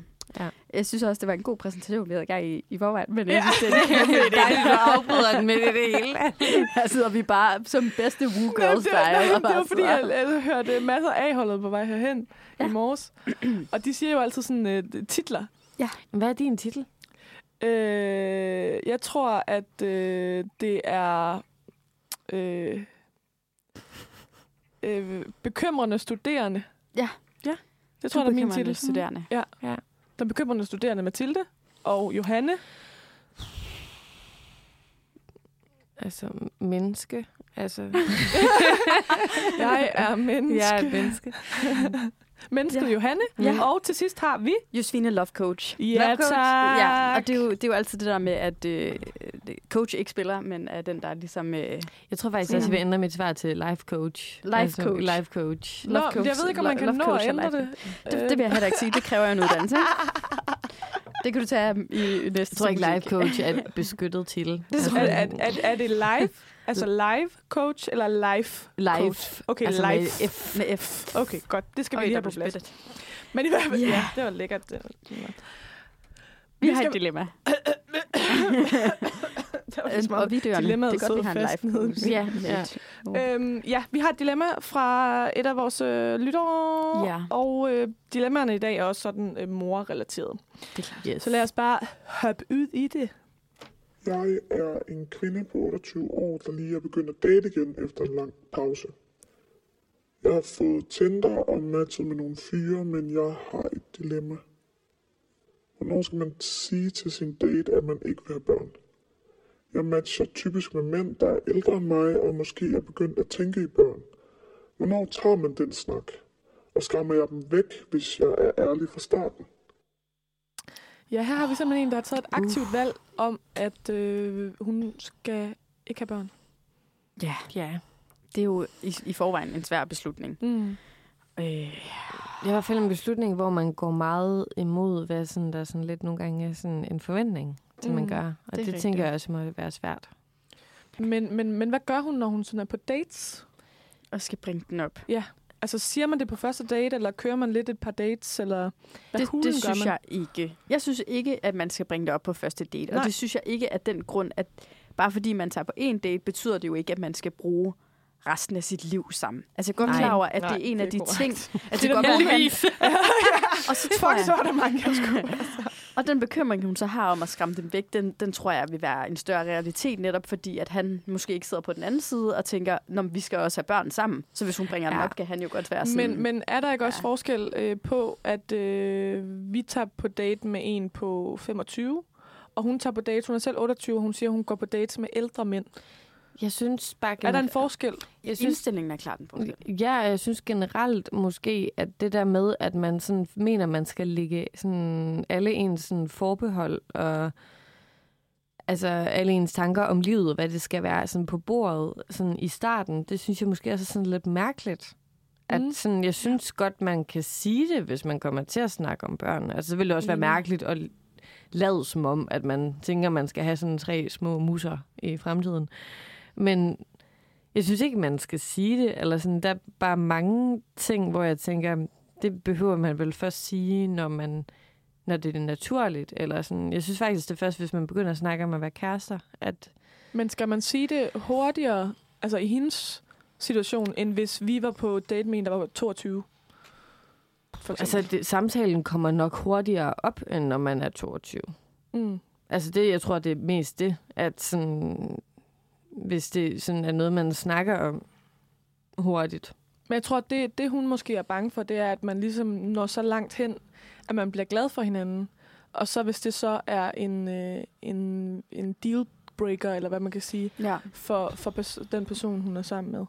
Altså, jeg vil sige, øh, jeg synes ikke, at et første date personligt for mig er meget sådan en, okay, nu ser vi det her menneske Mm. an. Men hvad med tredje date? Hvad med femte Og det er nemlig date? det. Jeg synes, nem, jeg synes nemlig, at øh, selvfølgelig timingen, mm. hvis man Mm. snakker om det på første date, nævn det på første date, hvis timingen er der. Mm. Hvis det ikke kommer op, skal man nok ikke snakke om det. Men jeg synes nemlig, at når man er i hendes situation, så synes jeg, at det skal nævnes på måske anden, tredje date-ish. Og være sådan, bare så du ved det.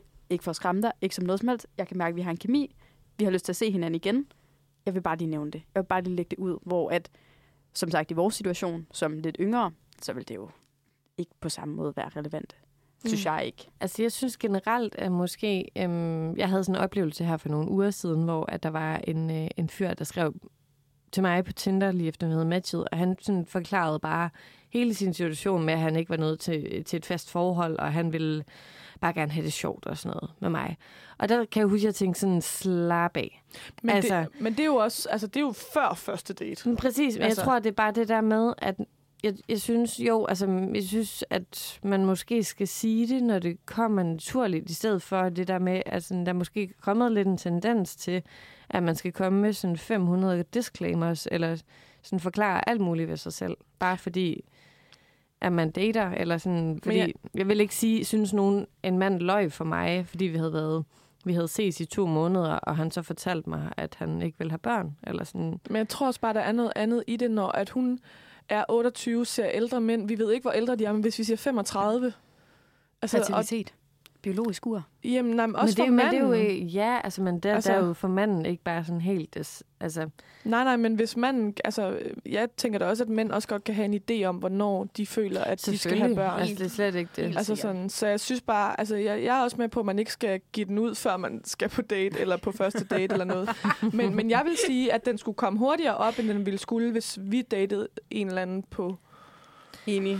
Jamen, jeg, som var jeg, yngre jeg, jeg, tror, det, det er sådan, altså nu, jeg, jeg føler 27 her om en måned, og sådan kunne også godt finde på at gå på en date med en mand i 30'erne. Øhm, og det er sådan, Men du har vel heller ikke taget et aktivt valg? øhm, nej, det? altså, men sådan, det, jeg ville også synes, det var mærkeligt, at mit eller hans forhold til børn sådan skulle definere, om vi skulle ses nogle måneder. Altså, det er det, jeg mener. Men, at, det, men så jeg- ved man jo, hvad man har at gå ud fra jo. Jamen, jeg tror bare sådan, altså jeg tror måske, til, når man når til det stadie, at man begynder at overveje, at man er forelsket i nogen, det er der, jeg vil break den. Men på at overveje de Det jeg, måneder, der er for han så har sent. gået og tænkt, altså og blevet forelsket i dig, og gået og tænkt, okay, vi skal have børn sammen. Og du har bare gået med en helt anden opfattelse. Jamen, jeg tror bare, så synes jeg, altså det er jo ikke, fordi jeg mener, at man sådan skal indgå i et, øh, sådan, altså et fast forhold eller et eller andet, men jeg tror bare sådan, der synes jeg, måske, at man sådan også nogle gange skal lade ting vokse, inden at man sådan bringer alt muligt sådan, altså på bordet. Det kan også være noget andet, for eksempel, at man har en eller anden vision om, at man gerne vil følge, flytte tilbage til provinsen, eller man godt vil prøve at bo i udlandet, eller sådan. Der er jo en masse sådan dealbreakers. Og jeg synes faktisk, det er svært, hvornår man skal sige det. Altså, men jeg tror også, det er en samtale, man ret hurtigt vil komme til at have naturligt. Eller sådan, Ja, for det, Det hun jo også spørger om, rigtigt. det er, altså skræmmer jeg Jeg ham synes- væk? Jeg tror, det er meget måden at sige det på. Altså, hvis man for eksempel går en tur sammen øh, rundt om søerne, som man jo ofte gør med en date, og når man ser en barnevogn, og så han kommenterer på det, og være sådan, ej, det bliver sjovt en gang at skulle det der. Så synes jeg, man jo selvfølgelig sagtens skal sige sådan, jamen, det skal jeg så ikke. Nej. Hmm. Nej. Det, har jeg, det har jeg valgt, at jeg ikke skal. Ja. Altså, jeg, jeg, jeg tror også, det ville være noget andet, hvis hun sagde sådan, hvis det var sådan, ja, jeg ved jo i hvert fald, at jeg gerne vil have et barn inden for et år.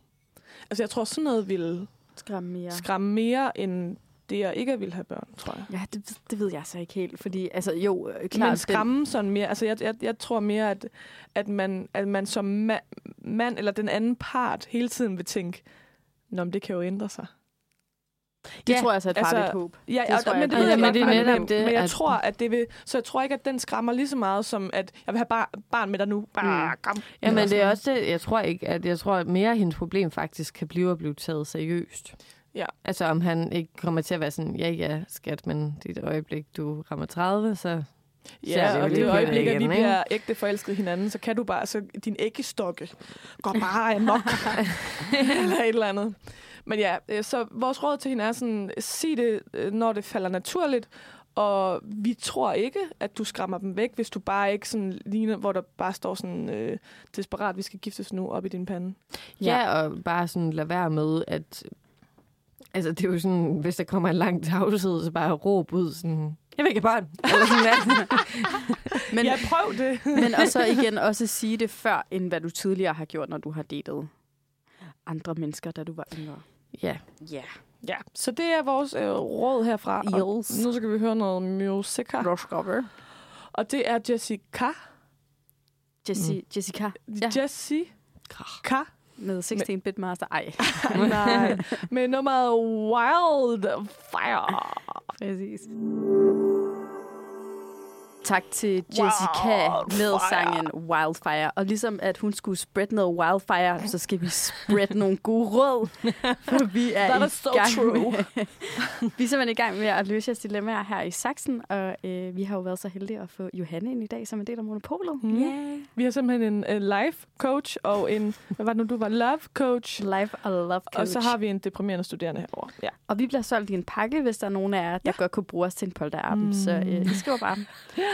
Og øh, skal vi komme videre til, til næste dilemma? Til næste Lad dilemma. os- Og det er igen, vi er i mor-temaet. I mor-kategorien. Og vi, Hej øh, Saxen, jeg har brug for jeres hjælp. Jeg har det seneste år haft det lidt svært psykisk, og har fundet ud af, at det bunder i nogle problemer med min mor.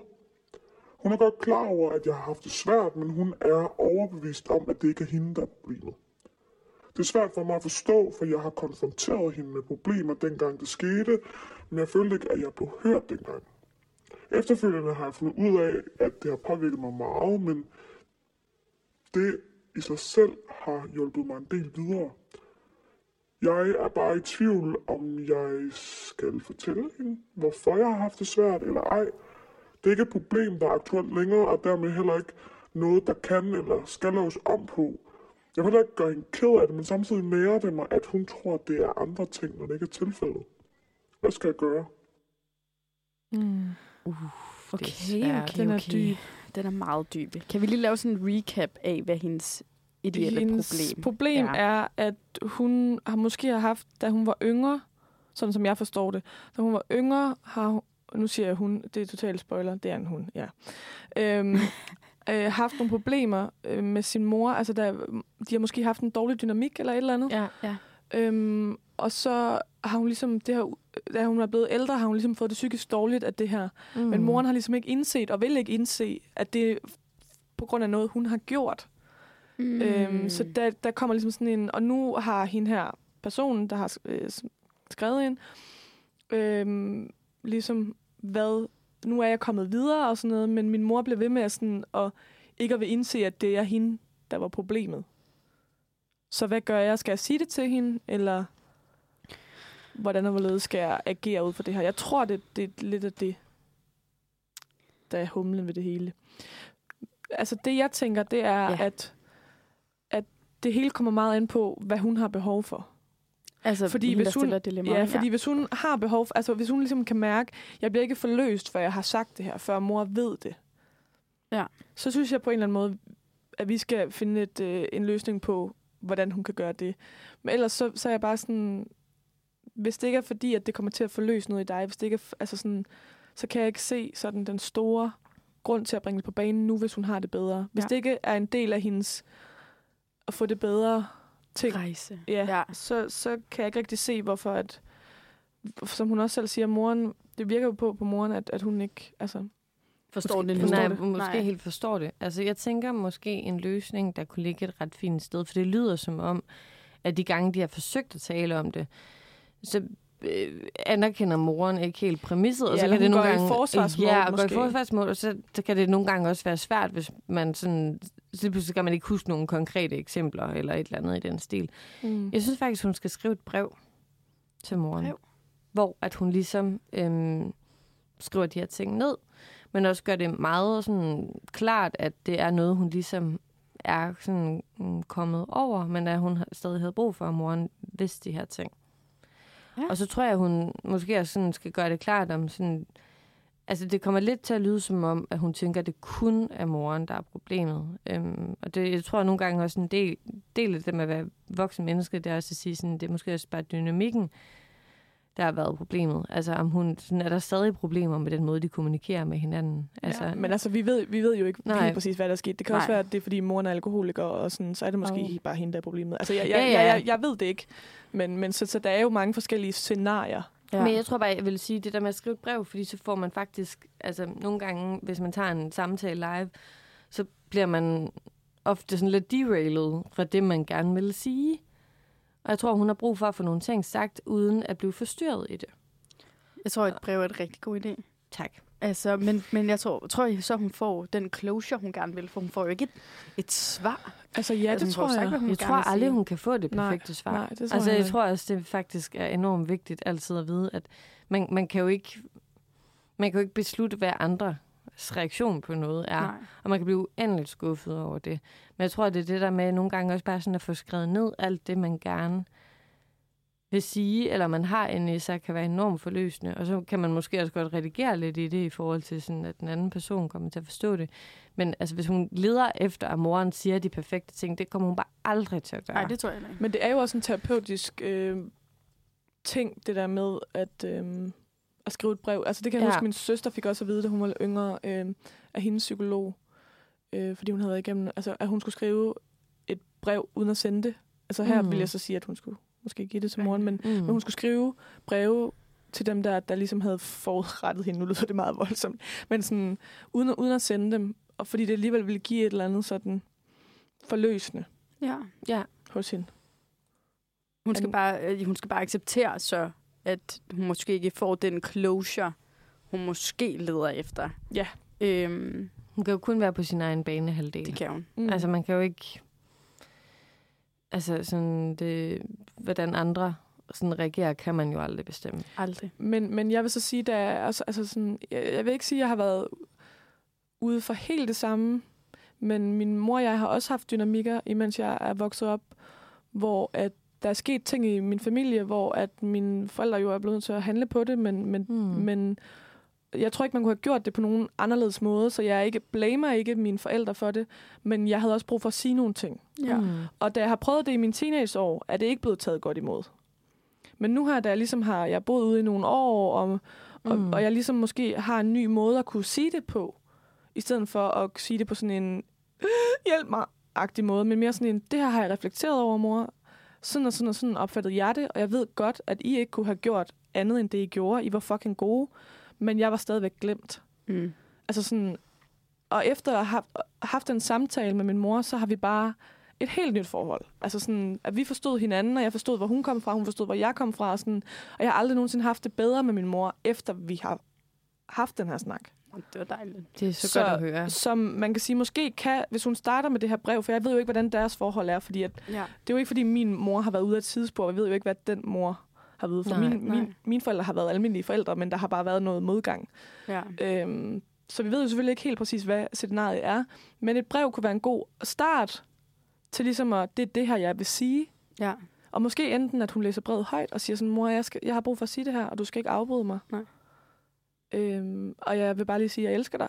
Eller sådan, Enig. altså sådan, at det ikke bliver sådan en, øhm, øh, en pegefinger. Ja, eller sådan en anklage, fordi Ja. ja. det er også det, hvor at det netop, altså, jeg, jeg synes nogle gange, det er meget, meget vigtigt at huske på, at man kun, altså man kun kan styre, hvad man selv gør. Mm. Mm. Altså, og det er sådan, det tror jeg bare er vigtigt, at hun siger sådan, det, det vigtigste for mig, det er at få sagt alle de ting, jeg har brug for at sige, Mm. Og sådan at prøve at lægge det der med sådan reaktionen igennem det, det væk, eller sådan, fordi det, det, det kan hun kun, altså det kan man ofte blive rigtig skuffet over. Mm. Man skal altid huske på, det er også en ting, min psykolog har sagt til mig, sådan, du kan ikke styre, hvad andre tænker og siger og alt det der, men du kan styre, hvordan du vælger at reagere på det, de gør og Ja. siger. Ja. Det er det eneste. Du kun styrer dig selv, og nogle gange kan du jo heller ikke det på grund af følelser og alt det der. men, men sådan, du kan kun ligesom, du har kun din egen sådan. Ja, det kan bare hjælpe hende at have sit på det rene. Mm. Mm. Eller sådan være sådan, nu har jeg sagt det. Øhm, Ja, så kunne hun jo vinkle de ord, som du har snakket om, altså når hun mm. Mm. skriver det i brevet. Altså sådan, skrive det på en måde, så hun tænker, okay, det opfatter du på den her måde. Mm. Mm. mm. Så det er budet givet Ja. hermed videre. Og nu skal vi høre noget musik, inden Det skal vi vi. skal til at afslutte programmet af. Og det er num- et nummer med Malou, ja. som hedder Still Breathing. Yeah, Ja, ja, ja, ja. Og nu er vi snart færdige med vores øh, program. Yes. Men først så skal vi lige høre fra øh, en mor mere. Øh, og det her, det er en, en mor, som har fået sine børn via en øh, sæddonor. Mm. Og det er altså øh, den samme sæddonor, så det vil sige, at de er helsøskende. Og de her to drenge, de er henholdsvis to år og fire år, snart tre år, fem år. De har fødselsdag her i juni og juli, og det er mine nevøer. Øh, og jeg ringede hende øh, i går op i øh, ulvetimen, så der var nogle øh, pauser og således. Men øh, ja, bare hør det her, hvordan at øh, hendes overvejelser omkring det at være mor alene. Hej, Marie. Det er Hej. underligt at kalde dig Marie. Du, jeg kalder dig altid Rie. Men hej, og tak for, at du vil være med. Selvfølgelig. Øh, vil du lige præsentere dig selv for vores lyttere? Ja, jeg hedder Marie, og øh, jeg er mor til to drenge, og til daglig der arbejder jeg i en børnehave som pædagog. Mm. Og øh, du har jo øh, fået de her øh, drenge under sådan lidt, hvad kan man sige, specielle omstændigheder. Det er ret normalt nu til dags, men det er ikke helt traditionelt. Jeg kan høre, at børnene er op. Ja, det er det, desværre. Jeg troede, de bare går i seng, eller puttet. Hej. Ej, Mathilde. Hvad laver du? Jeg kan næsten ikke holde ud og hænge her. Um, Kan du ikke holde ud og hænge her? Skal du ikke sove? øh, nej, Det er næsten. Jeg skulle helt sige, at du også godt kan kalde ham for en elskning. Nå, nej, sorry. Det fik jeg ikke lige gjort. Du har jo, som jeg sagde lige før, øh, fået dine børn øh, under særlige omstændigheder. Ikke sådan øh, en mor og en far, der får børn sammen. Du har selv valgt at få børn alene. Ja, det er rigtigt. Øh, hvorfor har du det? Fordi at øh, jeg ikke havde fundet manden i mit liv, og, øh, og jeg var sikker på, at jeg ville have nogle børn, uanset hvad. Hvorfor vil Så du derfor- gerne have børn? Hvad siger du? Hvorfor vil du gerne have børn? Fordi det var det, der gav mening i mit liv. At lave min egen lille familie, selvom du siger det på en utraditionel måde. Jeg har altid været, været glad for børn og haft mange børn i mit liv. Så derfor skulle jeg også have min egen. Mm. Hvad, hvad for nogle overvejelser gjorde du der, inden at du satte det her i gang? Og have rigtig, rigtig mange. For om, om jeg kunne klare det, og hvad vil min familie og mine venner og sige til min beslutning. Hvad Men der er heldigvis ting, ting været, de har taget så godt imod det. Hele vejen rundt. Hvad var du bange for, at de ville sige? Jamen også det der med, kan du klare det, og er det nogen god idé, og det er da synd for børnene, at de ikke får nogen far, og... Men jeg har intet hørt i den retning. Så det er jo positivt, kan man sige. Meget positivt. Men, men hvor langt var den her proces fra, at du startede med ligesom at indse, at måske skulle jeg have dem alene, til du faktisk blev gravid? Første gang. Og der gik vel... Ja, lidt over to år, tror jeg. Ja, Og der hvordan, gik i gang. I 15 var til det første, øh, den første samtale på sygehuset. Og så øh, blev jeg så gravid i ej, det har måske det har været, det har været i gang før. Hej. Hej. Hej. Jeg prøver lige igen Mm. at gå ind og putte ham. Hvordan var det så, da du blev mor? Nu har du gået igennem sådan to år, hvor du skulle ligesom prøve at få børn, eller fra at du ligesom fandt ud af, at du skulle have det alene, til du blev gravid. Hvordan var det så, da det første barn kom? Det var jo helt fantastisk. Han var bare så overdejlig. Og det synes alle mulige andre heldigvis også. Så det, har- altså, det har ikke været altså, hårdt på den måde, som jeg egentlig havde troet. Hvad havde du troet? Jamen, jeg har jo altid hørt, at det, det var så hårdt at have små børn, og de ville ikke sove om natten, og man blev selv så træt. Og selvfølgelig var jeg træt i starten, fordi det var en, øh, det var en, en øh, fødsel, hvor jeg mistede rigtig meget blod, så jeg var mega træt. Men, men det var bare på den, altså, på den lykkelige måde. Jeg ved ikke, om det giver nogen mening. ja, det gør det måske. Vildt lykkelig for mit barn, men samtidig var min krop jo helt smadret også, fordi jeg havde mistet så meget blod. Så jeg var også indlagt nogle ekstra dage. Jeg ved ikke, om, om det her er et for personligt spørgsmål, men hvad for nogle tanker har du gjort dig i forhold til, nu er dine øh, to drenge jo ikke så store, men, øh, men når de engang spørger til, hvorfor at du valgte at få dem alene. Og det der Jeg med far, farfiguren. Fordi jeg ønskede mig så meget at få nogle drenge. Og jeg tænker, at vi har så mange andre fantastiske mænd i vores liv, så de vil ikke altså, komme til at mangle noget. Kan du mærke, at du har manglet det? Nej, jeg kan huske, at jeg sagde til præsten, at hun på besøg, dengang jeg skulle have døbt den først, at, øh, at jeg manglede nogen sådan til at tage billeder af ham og mig, altså den første. Mm. Altså, fordi det er ikke det samme at, at vende selfie-kameraet rundt, som det er at få taget et rigtigt billede. Nej. Men altså, Men det var det sådan nogle små ting. fint. Hvad? Det var sådan nogle små ting. Ja. Og så altså, og så nogle gange, så kunne jeg godt lige, lige i minuttet mangle nogen, og ej, hans første skridt eller et eller andet. Men det har jeg jo så hørt, at andre, det misser andre fædre også måske, Mm. hvis det er, når moren er stadig hjemme på barsel. Ja, ja, det er det. Mm. Men så er det jo godt, man har teknologien i dag, der gør, at man kan optage og sende videre, og, og så er andre folk lige så begejstrede, som jeg var. Ja, det var vi. Nå, men du skal i hvert fald have ma- mange tak for, at jeg lige måtte forstyrre dig i puttetiden. Det er helt okay. tak for det. Så lidt. Ej, skønt, skønt menneske, altså. Mm. Så sød. Ja, det synes jeg jo egentlig også. Og søde unger. Virkelig, der var meget mere øh, øh, snak med ungerne, som jeg klippede ud. Jeg tænkte også, det kunne blive for meget at have Ja. børn med i radioen. Men i hvert fald, vi har jo haft det her øh, mortema, og vi er faktisk Det vi. allerede rundet kl. 11, så Ja. vi, re- vi runder hurtigt af. Tiden er gået hurtigt. Ja, øh, det var jo morsdag i søndags, og så derfor har vi holdt mortema i dag, og vi har haft en super dag, selvom begge vores dage startet ud med sådan... Så hektisk. Så hektisk, og så over i, altså, og alt det, der nu hører med der. Ja. Så i hvert fald... Tusind tak for at lytte med. God onsdag. Ja. Og tak for, for dig i dag. Jamen, og tak for dig. du har været klippen. Halleluja. God onsdag og god øh, lille torsdag. Nej, jeg ved ikke, hvad det er. Nej, farvel. Hej hej. Hej.